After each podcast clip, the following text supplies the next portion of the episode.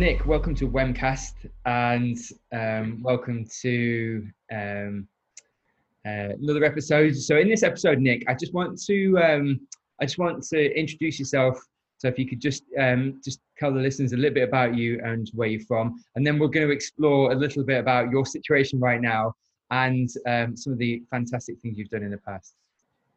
Right. Well, my name's Nick Wolf. I'm um, a sort of retired uh, paramedic. Um, I'm told that I'm the worst retiree in the world.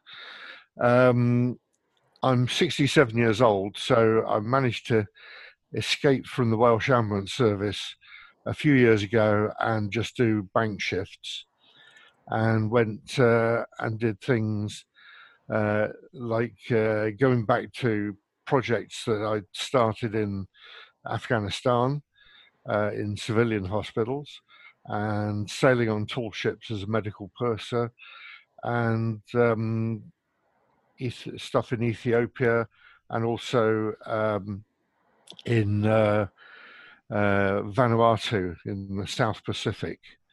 Um, so at the moment, I'm uh, training paramedics out here and doing um, four 24 hour shifts back to back um, and then four days off. But on my four days off, um, I'm also uh, on call because I'm the only qualified paramedic. So, so listen, that brings me nicely to the actual question of where you are in the world and how you and so if you could just define where you are and just a bit about your current situation because we've just had a quick chat and it's hugely uh, fascinating and yeah, and insightful. This is the second time I've come out here to do a two month uh, spell uh, for an outfit called Pro Medical, who provide paramedic services on two of the uh, 65 islands. Um, the the reason they do that is because uh, if you want to attract tourists, um, then you need to have some medical services so they can get medical insurance. So it's very much a project that looks at improving the economics of the islands and uh, allowing them to gain lots of money. Of course, um, the outbreak of uh, COVID 19 has meant that um, uh, everything has stopped. Australia put a level four travel ban on, which effectively uh, stopped us from going there. Um, I wasn't even allowed to transit Australia. Um, then uh, other neighbouring places like Fiji and New Caledonia, Noumea, um, PNG got um, cases of the virus and uh, so everything shut. Then Vanuatu uh, announced a state of emergency, and that even cut the inter-island travel. So uh, I ended up with every leg of my journey home, which I should have been on now, uh, being cancelled, and uh, the flights from um, Australia back towards the UK have been cancelled for at least two months, and they're now saying possibly six months. Uh, so I'm well and truly stuck. British High Commission have been fantastic, um, but uh, even they can't uh, work out a way at the moment. So I've extended my stay um, and uh, I'm here for the next few months at any rate. Nick, gosh, mate, gosh, that's uh, yeah, well and truly committed to the cause, um, so to speak, um, out there. But so you're so you're the only registered and qualified paramedic on the island, uh, and you're mentoring four others. Did you say? Uh, three others. Three others. Yeah. So so there's four of us uh, sharing the shifts. gosh, gosh. So, what kind of caseload do you see um, at, at, the moment? Just is, is, is it everything from minor injuries to major trauma, or do you, do you generally just see a lot more minor pathology? No, it's it's um, the full range, and of course that's we're in the tropics, so you get uh, a greatly slanted um, caseload. Uh, get a lot of um, things like uh, skin infections and things. Uh, there's quite a lot of type 2 diabetes and hypertension and those sorts of problems. Um, they also have malaria and dengue fever, but those tend to come cyclically. And um, at the moment, we're not seeing much dengue fever at any rate. Yeah. Um, but we actually had a, a, man a few weeks back who uh, was on one of the smaller islands off this island. Um, we just had to go down, sounded like a transport job, to to a landing stage um, five miles out of town. Um, he came over on a boat from the island with his family. They carried him onto an open boat and brought him over. He had an abscess on his back, and I've never seen anything that size. It must have contained half a litre of pus. Um, the skin was all breaking down. Um, it covered three quarters of his back and was about four centimeters thick.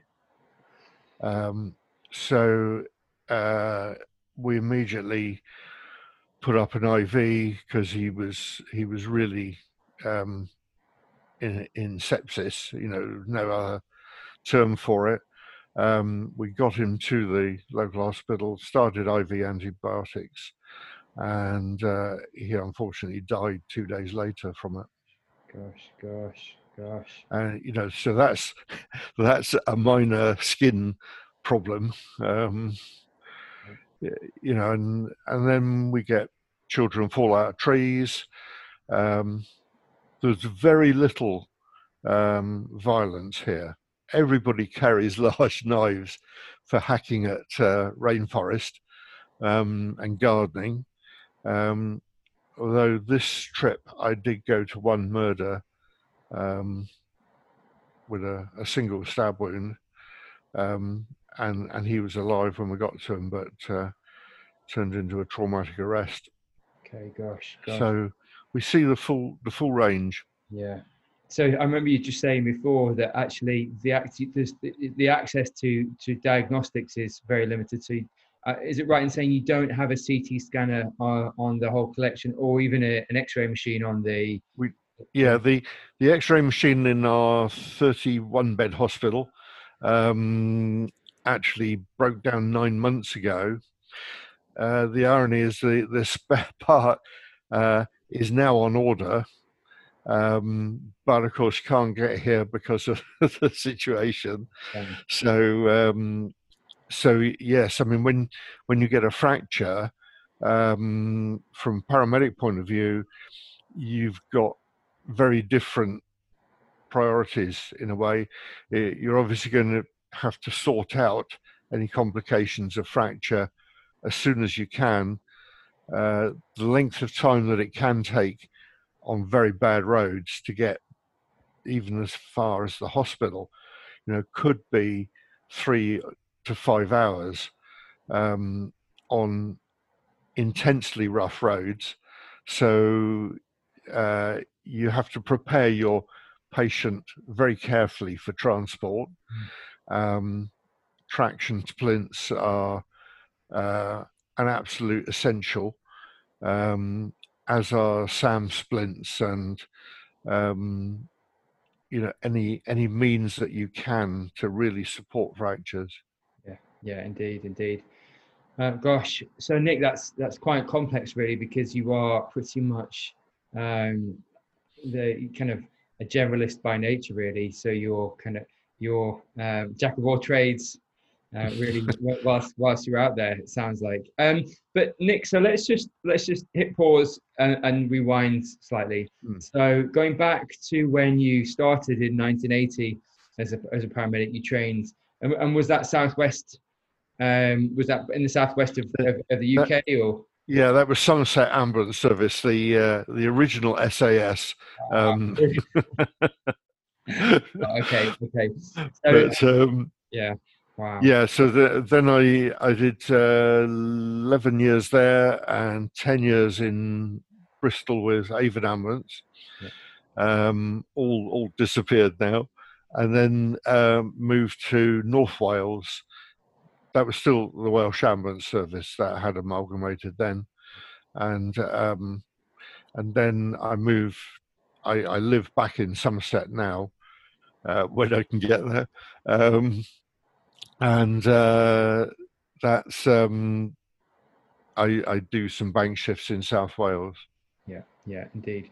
So, so Nick, just for a second, let's just slightly pivot, if that's okay, and look at Mm. because you've got a fa- fantastic uh, and fascinating history, Nick. So, if, if I'm right in thinking, you've also worked as a volunteer in Afghanistan, Pakistan, Ethiopia, um, Haiti, um, and written a few books as well, Resuscitating Afghanistan and Ambulance Aid.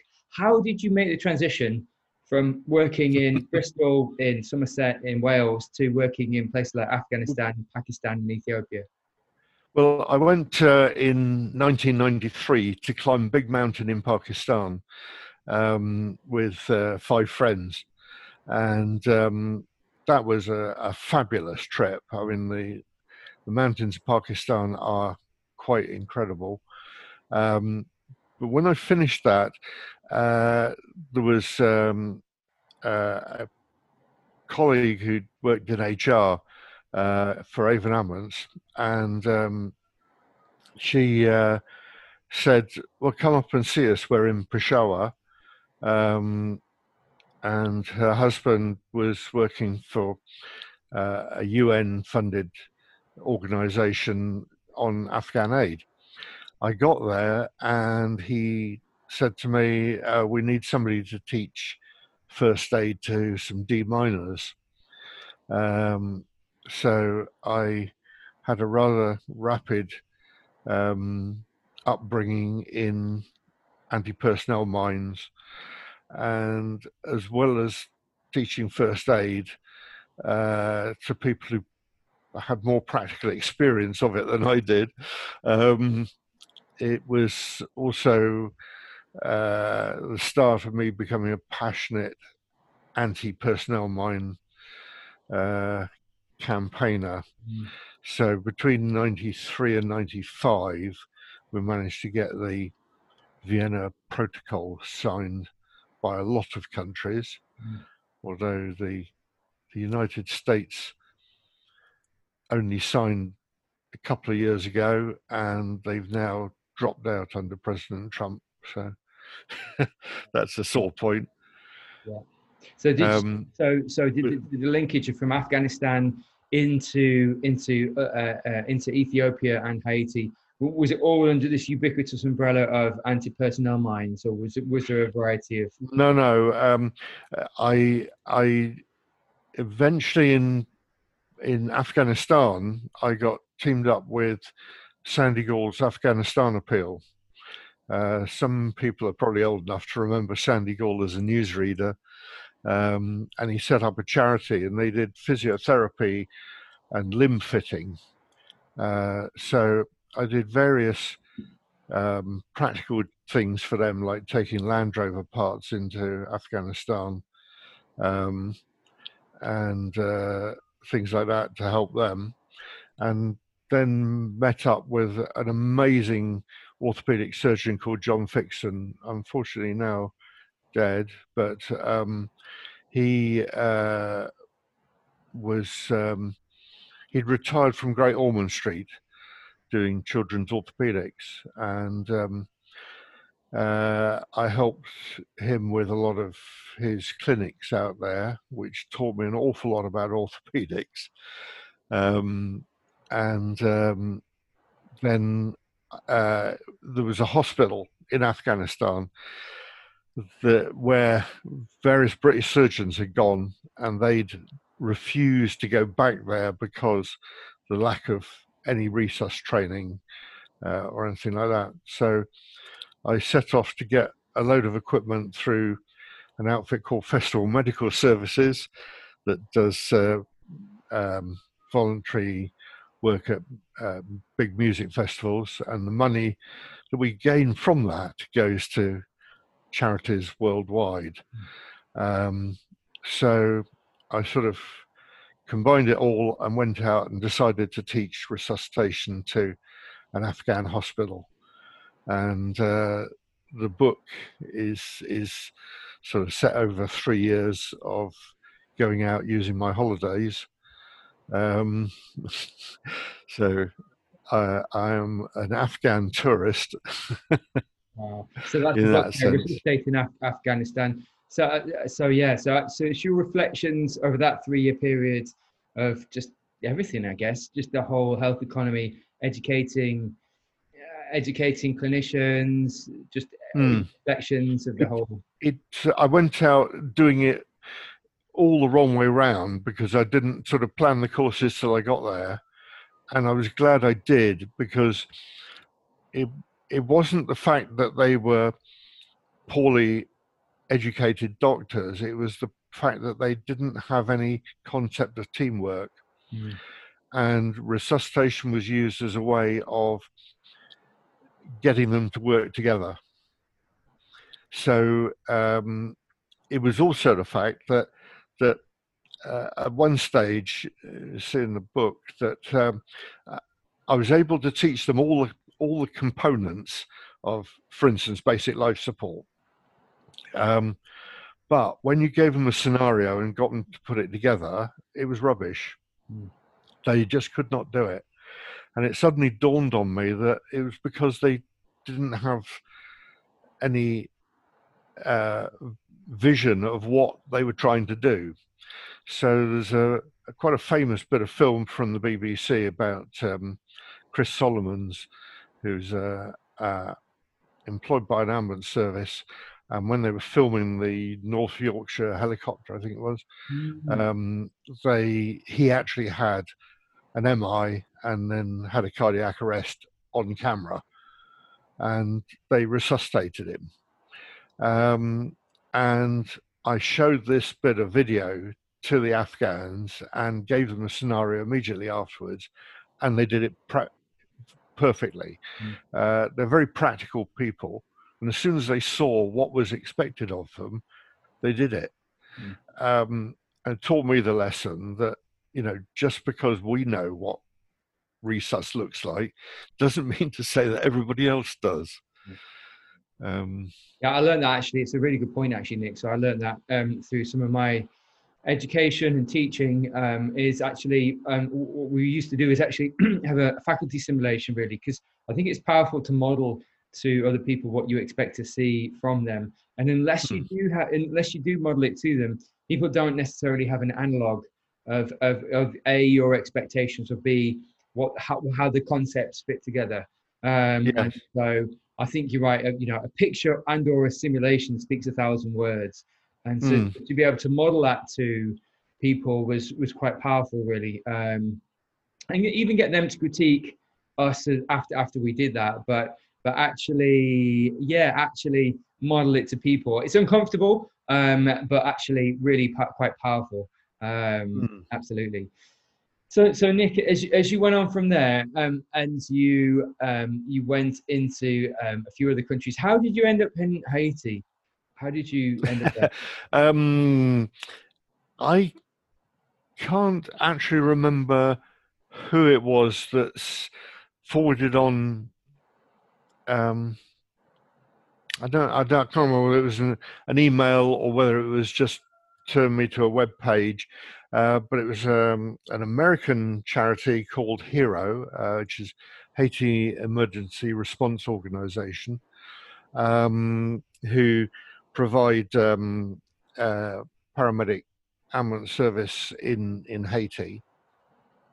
And uh, um, yeah, they welcomed me uh, to go there. I I don't have a good good track record with um, with uh, flights, I think, because I managed to land there. Uh, Air France had failed to give me a message uh, to to stay back in Guadeloupe for 24 hours.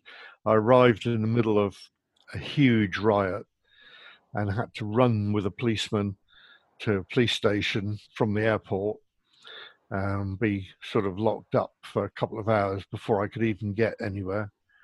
Ended up in a hospital where they were short of staff because uh, of the rioting, and did about 72 hours there in their emergency department with gunshot wounds coming in. I think I gave 14 doses of TXA, um, which uh, you know is not what you really want to be doing. Yeah, that's crazy. Yeah, that is crazy. And was that and was that off the back of the uh, of the of the earthquake, which uh, had, had, no, they've moved moved on. I mean, the earthquake is obviously the root cause of things, um, but quite a long time ago now. I can't remember exactly which year, um, but the there's a lot of political unrest there, um, and um, they do like burning tires and rolling them down on people and uh, shooting in the street and uh, yeah. But it all stops on a sunday usually and they they go to church. Gosh wow. Um, so just pivoting slightly nick and looking at uh, ethiopia um, what were you doing there? What, how did you get to Ethiopia, and what what were you doing? well, Ethiopia was through Festival Medical Services. Um, we uh, up well last year we gave over a hundred thousand pounds to various uh, in grants to various um, small charities. Yeah. Uh, we specialise in real small grassroots projects, not not the government-run projects where you get trouble over consultants and corruption and all sorts of things like that.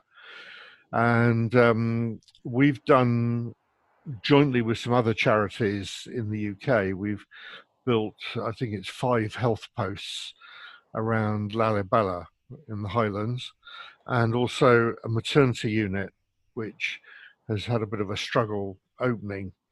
So I went out with a, another person from uh, Festival Medical Services um, to actually uh, explore what the problems were about this maternity unit and what we could offer. And um, particularly, I was looking from the aspect of they, they have ambulances there, which are really just Land Cruisers with um, uh, some sort of a bed in the back. There's not much else. Even the oxygen was empty, mm. um, and uh, they were taking women in labour, in difficult labours, obstructed labours, uh, for a six-hour journey on unsurfaced roads to a place where they could have a C-section, and um, I think eight had died in the previous year from ruptured uterus uh, on the journey.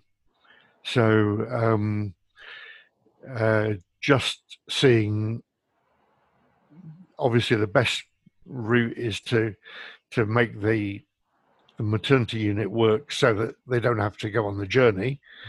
Um, but they were still taking orthopedic cases to this other hospital, and they had no proper splinting. So uh, things like getting um, a locally made traction splint uh, were the, the priority and uh, working out how we could equip ambulances. Mm. And of course, that's now all on hold because of the uh, virus outbreak. Um, you know, so it's it's sad that it, that people are still losing their lives um, through the outbreak of the virus, not from uh, viral disease, just the practical aspects of it. Mm, indeed, no, indeed, indeed. And what we're seeing, um, speaking to colleagues around the world, actually, Nick, at the moment, is uh, a real drop in trauma cases as people move around less um, and are socially isolated and social distancing. Mm. But um, but that doesn't admonish them from people still having MIs, so heart attacks, still having Yeah. stroke, still having anaphylactic reactions. So you know, life still goes on in in that regard, Mm. and and um, sort of you can't cap the the kind of the, the coronary artery disease. You know, Yeah. it has its own time frame. So so we are seeing almost a drop in in trauma, but we're we're, we're certainly not seeing a drop in other standard normal acute medical pathologies, which which you, Yeah. normally see. Um, I mean, it's also worth pointing out that uh, I believe in Vanuatu, the latest information I have is there are three ventilators, one on this island and two on Efate in the, the bigger population. um, But in a way, that makes it very easy that the the team dealing with COVID nineteen have said they're not going to ventilate anybody Mm. because the ventilator that is here is for surgery and for uh, trauma cases that that come in, you know, that need it. mm, yeah, indeed. And indeed. It there makes, is no no point in in trying to to to save people from COVID nineteen. Um, uh, so, being free of the virus is the biggest advantage that we have. Yeah, yeah, absolutely, absolutely, absolutely. So Nick, just just just looking forward, really. So a couple of questions in my mind, I'd like to ask you. One is that what have you what what what are some of the key learning take homes that you've that you've come to understand from trying to disseminate education across the world, really, from you know the Middle East to um, to Africa to um, other parts of of, of of the of the globe. What what what, Hmm. what are some of the of the ubiquitous lessons that you feel like uh, work time in time out? I think one of the messages that that I always try to get over to people now that I I learned the hard way is that hospitals have never treated a patient; it's the staff inside them. Um, so, uh, you know, all credit to the German government who built a new hospital in northern Afghanistan in Mazar-e Sharif. It's a fabulous looking building, but uh, what had to be done was to make a lot of changes to the management of the hospital and the staff. Um, and it's the and there's some fabulous staff there. Don't get me wrong, but you know that was what needed the attention, not the building. Yeah. And we still we still get it in the UK. You know, we're going to build a new hospital, and well, yes, but what about some new staff? Um, you know, and uh, people still don't quite get it. Um, and also, you know, it, it's seeing uh, poorly funded health services.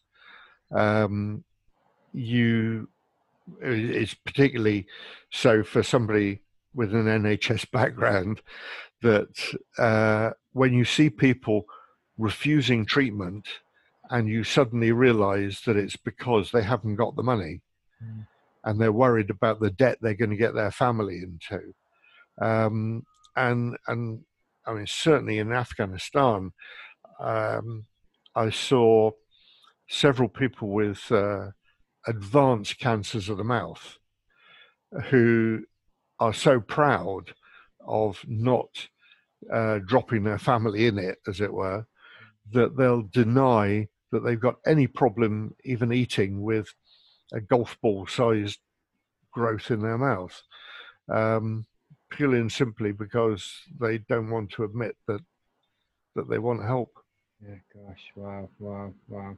And it makes you realize, you know, what we do have here back in the UK in, in access to services and access to free services and the provision of health at I- point of contact. I had a case in, in Haiti of um, a young girl who's having an appalling PV bleed, a really catastrophic bleed, and she'd come in from the suburbs, or sorry, in the, from the country, um, a three-hour journey to get to us, and then we had to find a hospital to take her to.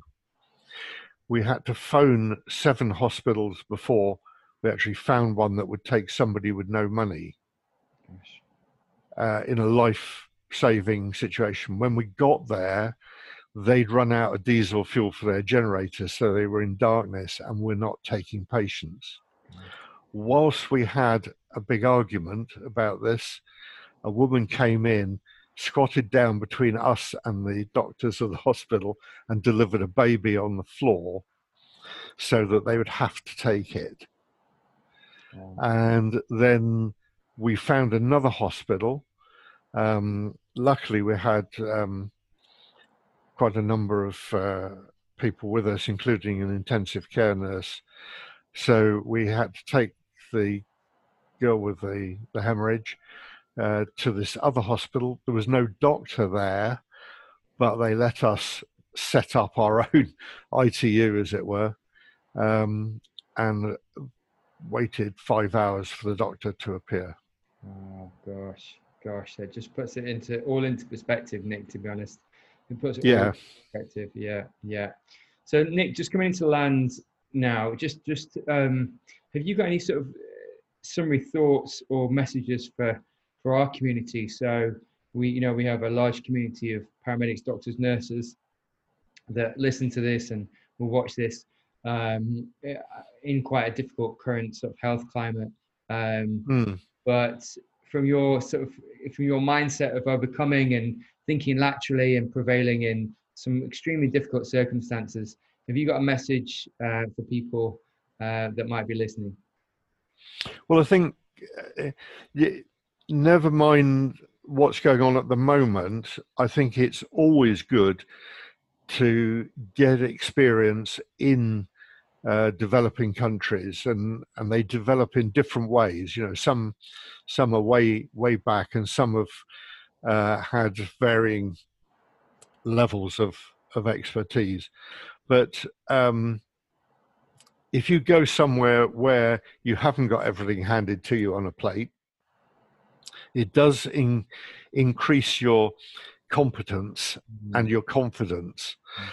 And I think that confidence is is a great thing in anybody in medicine that it gives a lot of reassurance to your patients and teaches you to be much more relaxed about things and to also use all the uh, psychological and positioning things to to relieve pain before you reach for all the drugs. Um, and it just improves um, improves things for you as well. You know that, that you feel more confident um, doing your job because you you've got more experience. Yeah. So I think everybody in medicine should experience some difficult places. I wouldn't wish any traumatic stuff on them, um, but um, it does you good. Mm. And in these sort of difficult times, it makes you much more um, capable of mm. getting through mm. and makes you more inventive. Uh, we can't get any um, disposable plastic aprons. And I see some people complaining online that they can't get nice disposable plastic aprons. Um, I've actually um, invented um, a tabard made out of a black bin liner, um, slit down the sides, with a hole cut for the head, um, and two bits of tape to just hold the sides together. And it looks really stylish um, and works just as well and of course then you have to educate people to tear them to take them off and take them off over their heads but you know we've we've got there we've got um, WHO standard um, PPE um, still waiting for a few bits that are going to be flown in by the Australian military I believe yeah, yeah. But, you're right though thinking laterally and the ability to just to, to actually explore different options is absolutely vital. Um, another thing, like you said, doffing PPE, taking PPE off in, a, in an appropriate fashion is is is sometimes the riskiest part of the whole whole process. So, like yeah. say, being able to take that off appropriately um, and not contaminate any other parts of your body. But yeah, it's it's that's a fantastic message actually, Nick. Um, just you know, to have that spectrum of experience where it and it actually probably makes you more grateful for what you do have when you when you do have it. Um, in something like the NHS, when you've seen where some some places which yeah. simply don't have the provision the NHS has. And and every single bit of knowledge that you've ever learned about anything will come in useful somewhere. Yeah. yeah. Yeah. Yeah. Absolutely. Absolutely. Absolutely. And I, I'm I'm big advocate of exactly what you said. Mm. Um, having having that experience, and you bring it for it brings you brings you on as a person, but brings you mm. on clinician as well. So. I, one of the the things going back to the lack of X-ray, one of the things I learned in Afghanistan from John Fixsen, this incredible orthopedic surgeon, was how to use a stethoscope to diagnose fractures. You put it on um, an elbow or a knee or any any sort of bony prominence that you can get a good contact with, and you just move the limb very very slightly, and you can hear the slightest crepitus. Yeah, and um, you know it, it's we just totally rely on an X-ray. We won't give an opinion on any fracture until we've seen the X-ray. Um, in the real world out here, um, you can easily diagnose a fracture. You just go back to those very, very basic principles. Mm. Yeah, yeah. The basics work well. The basics absolutely work. Mm. Absolutely. Nick, listen, thanks for your time today. Well, it's not today. It's, it, I believe it's it's morning time where you are. I, am right. I'm I'm in tomorrow. You're, You're in, in yesterday. tomorrow. You are actually. Are you are you near the international timeline actually at the moment? Uh, not far, but I'm I'm the same side as you. Yeah. yeah I haven't yeah. gone over it. Yeah, just yeah, yeah. Listen, thanks so much, Nick, and I really Thank appreciate you. your perspectives and time uh, just to go through some fascinating recollections, mate. Thank you very much.